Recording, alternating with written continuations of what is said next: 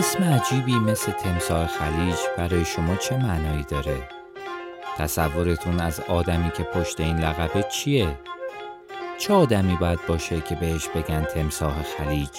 خلیج که تمساه نداره باید به یه چیز نادر شهرت داشته باشه که بهش بگن تمساه خلیج یاهوی خوشخط و خال سمشو کرده تو گل تا از شیب پای رودخونه لیز نخوره چون می‌دونه پاش که بره تو آب در جا دو تیکه میشه. ولی تشنه است حالا حالا باید اون بدن ناز و خوشخط و خالش رو سیراب کنه. تو کی هستی که لایق اسم اون جونور پوسکلوف شدی که با اون هیکل و هیبت روی آب همچین بی حرکت نزدیک میشه؟ انگاری برگ خشکه که از درخت افتاده تو آب. تو چطور می‌تونی اونقدر فریب کار باشی که تا نیم متری شکارت بری و فراریش ندی؟ چرا غریزه هیچ جونوری تشخیصت نمیده؟ چقدر بیاتفه ای که صاحب اون چشمای مظلوم و قشنگ و با یه خیز ترسناک خیره می‌کنی؟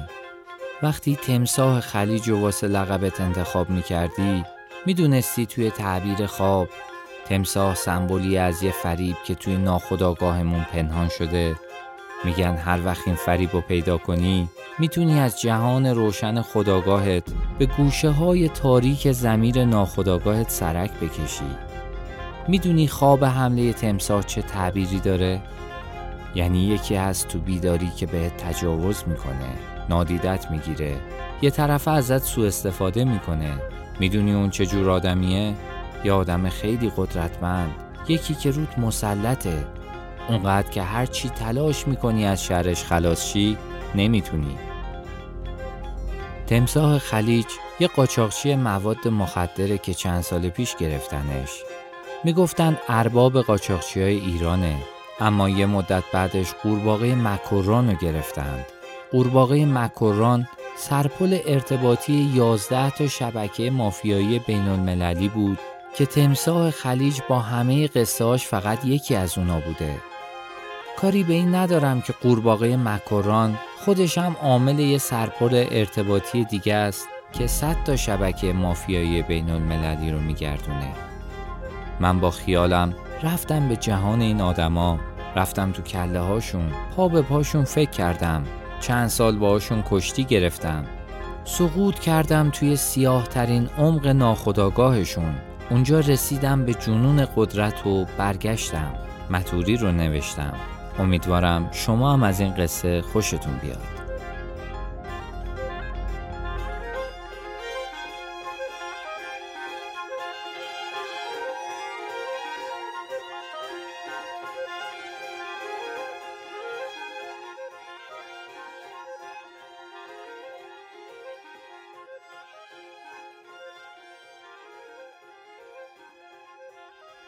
سلام دوستان. من مهراد بزگر هستم.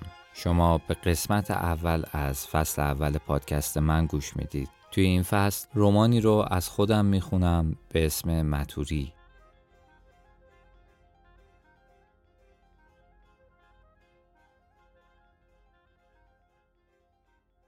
زندگی خوب ربطی به مردن خوب نداره. من پای حرف آخر خیلی نشستم. چرندترین حرفایی که میشه شنید یه مشتوفاله که بیرون میریزه. انتظار حرف حکیمانه نداشته باش. هر کی یه روز میمیره مرگ آلخاندرو کوکودریلو داستان جالبی داره. این دیو چهل سال سلطان کوکائین مکزیک بود. پول داشت آدم داشت قدرت داشت. می‌تونست توی پنج قاره پنج کله خر جمهور رو همزمان ترور کنه. اونم به سبک معروفش. قربانی یه بسته دریافت می‌کنه. حاوی عکس سرش تو قاب دوربین تکتیر اندازای آلخاندرو. هر کی چشمش به اون عکس افتاد یه هفته بیشتر زنده نموند. می‌خوام این تمساه پیر رو تصور کنید که به قرار هر سالش یه روز تابستونی گرم با ملکه زیبایی آرژانتین از قصر قشلاقیش به قصر ییلاقیش تو راهه. وسط بزرگراه در احاطه دو قطار از ماشینای مشکی اسکورت تمام جاده ها قروق همه راهبندا بالا پلیس راه اجالتا تعطیل روب ساعت تعطیلی که در قبال حقوق یه ماه پلیس کشور چیز مهمی به حساب نمیاد این سفر زمینی پرخرج بی علت نیست. آلخاندرو کیف می‌کنه که همه راهبندا به احترامش بالاست. واسه همینه که شاهراه رو انتخاب می‌کنه. این یعنی اقتدار. اگه اون روز کاروان آلخاندرو از راه اصلی به فرعی زد به خاطر ترافیک شدید بود و کلافگی سلطان. تو همین فرعی بود که ماشین آلخاندرو از کنار پارک گذشت. ملکه پارکو که دید به سوگ نجابت بچگیاش یه قطره اشک ریخت. آلخاندرو لبه الماس انگشترشو کشید زیر گوله اشکی که داشت از گونه صاف ملکه لیز می‌خورد پایین. بیسیمشو برداشت و تمام کاروان و کنار پارک متوقف کرد. ملکه باور نمی کرد که آلخاندرو به خاطرش وسط روز روشن توی جای تابلوی مثل پارک آفتابی می شد. محافظا ریختن توی پارک لابلای بوته ها. آلخاندرو دست ملکه زیبایی رو گرفت و رفت تو پارک. هنوز خبر نداشت فاصلش تا مرگ یه دقیقه است. دو تا معمور لاغر مردنی پارک که کنار زمین بازی حرف می زدند زوجی دیدند که می اومدند. یه مرد خیلی چاق با تیپ هوایی و یقه باز پر از پشمای سفید فر کنار دختری خوشندام و کشیده که پای هر مردی رو سوس می کرد.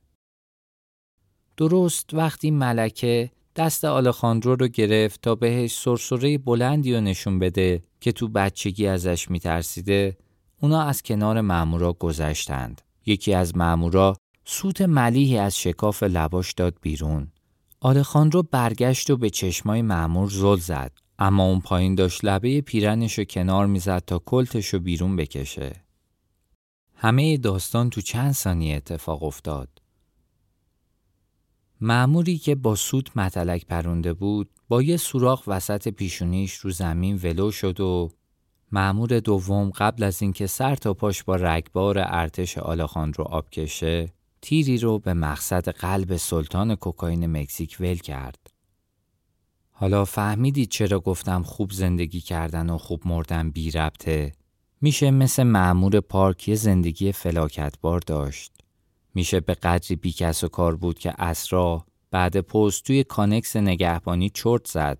اما همین مادر مرده بیکس و کار نادونسته و ناخواسته با کشتن غریبه‌ای که رو بود یه مرگ غرورآفرین واسه خودش دست و پا کرده بود. تمام شهر تو خاک سپاری شرکت کرده بودند. از اون طرف میشه مثل آلخاندرو یه زندگی غرورآفرین داشت. اما مرگی خفتبار با تیر ول یه معمور پارک پیزوری. اگه بخوای هم سربلند زندگی کنی و هم سربلند بمیری باید توی آن هم آلخاندرو کوکودیلو باشی و هم معمور مفلوک پارک. یه سواله که همیشه از خودم می‌پرسم چرا همیشه طوری که آدم ترجیح میده نمیشه؟ چرا نمیشه راحت زندگی کرد؟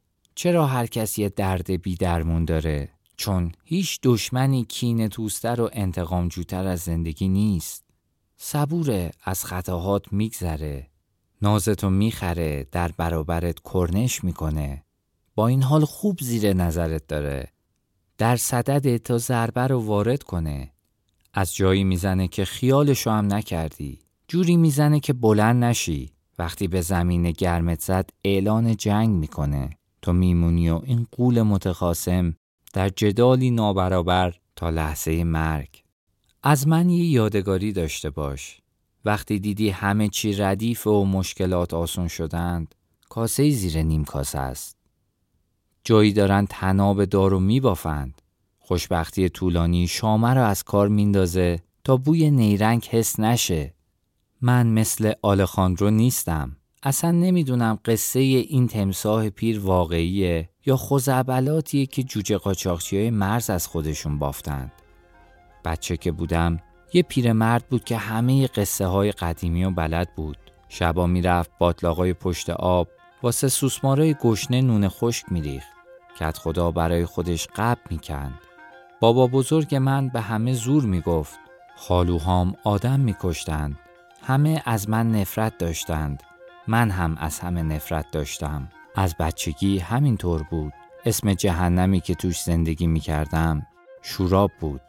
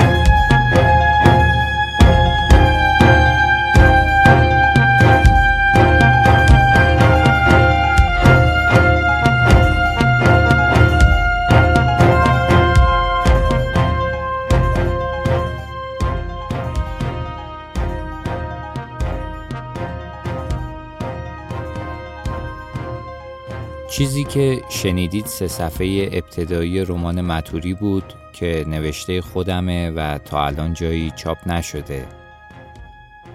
توی هر اپیزود از این پادکست چند صفحه ای از این رمان رو براتون می‌خونم. اگه از این قسمت خوشتون اومد پادکست منو به دوستانتون معرفی کنید. حتما نظراتتون رو با من در میون بذارید. ضمنا موزیکی که برای این اپیزود انتخاب کردم کار دیوید لنگ آهنگساز آمریکاییه که اگه دوست داشته باشید می‌تونید تا انتها دنبالش کنید. بازم ممنونم از همراهی. روزای خوبی رو براتون آرزو می‌کنم.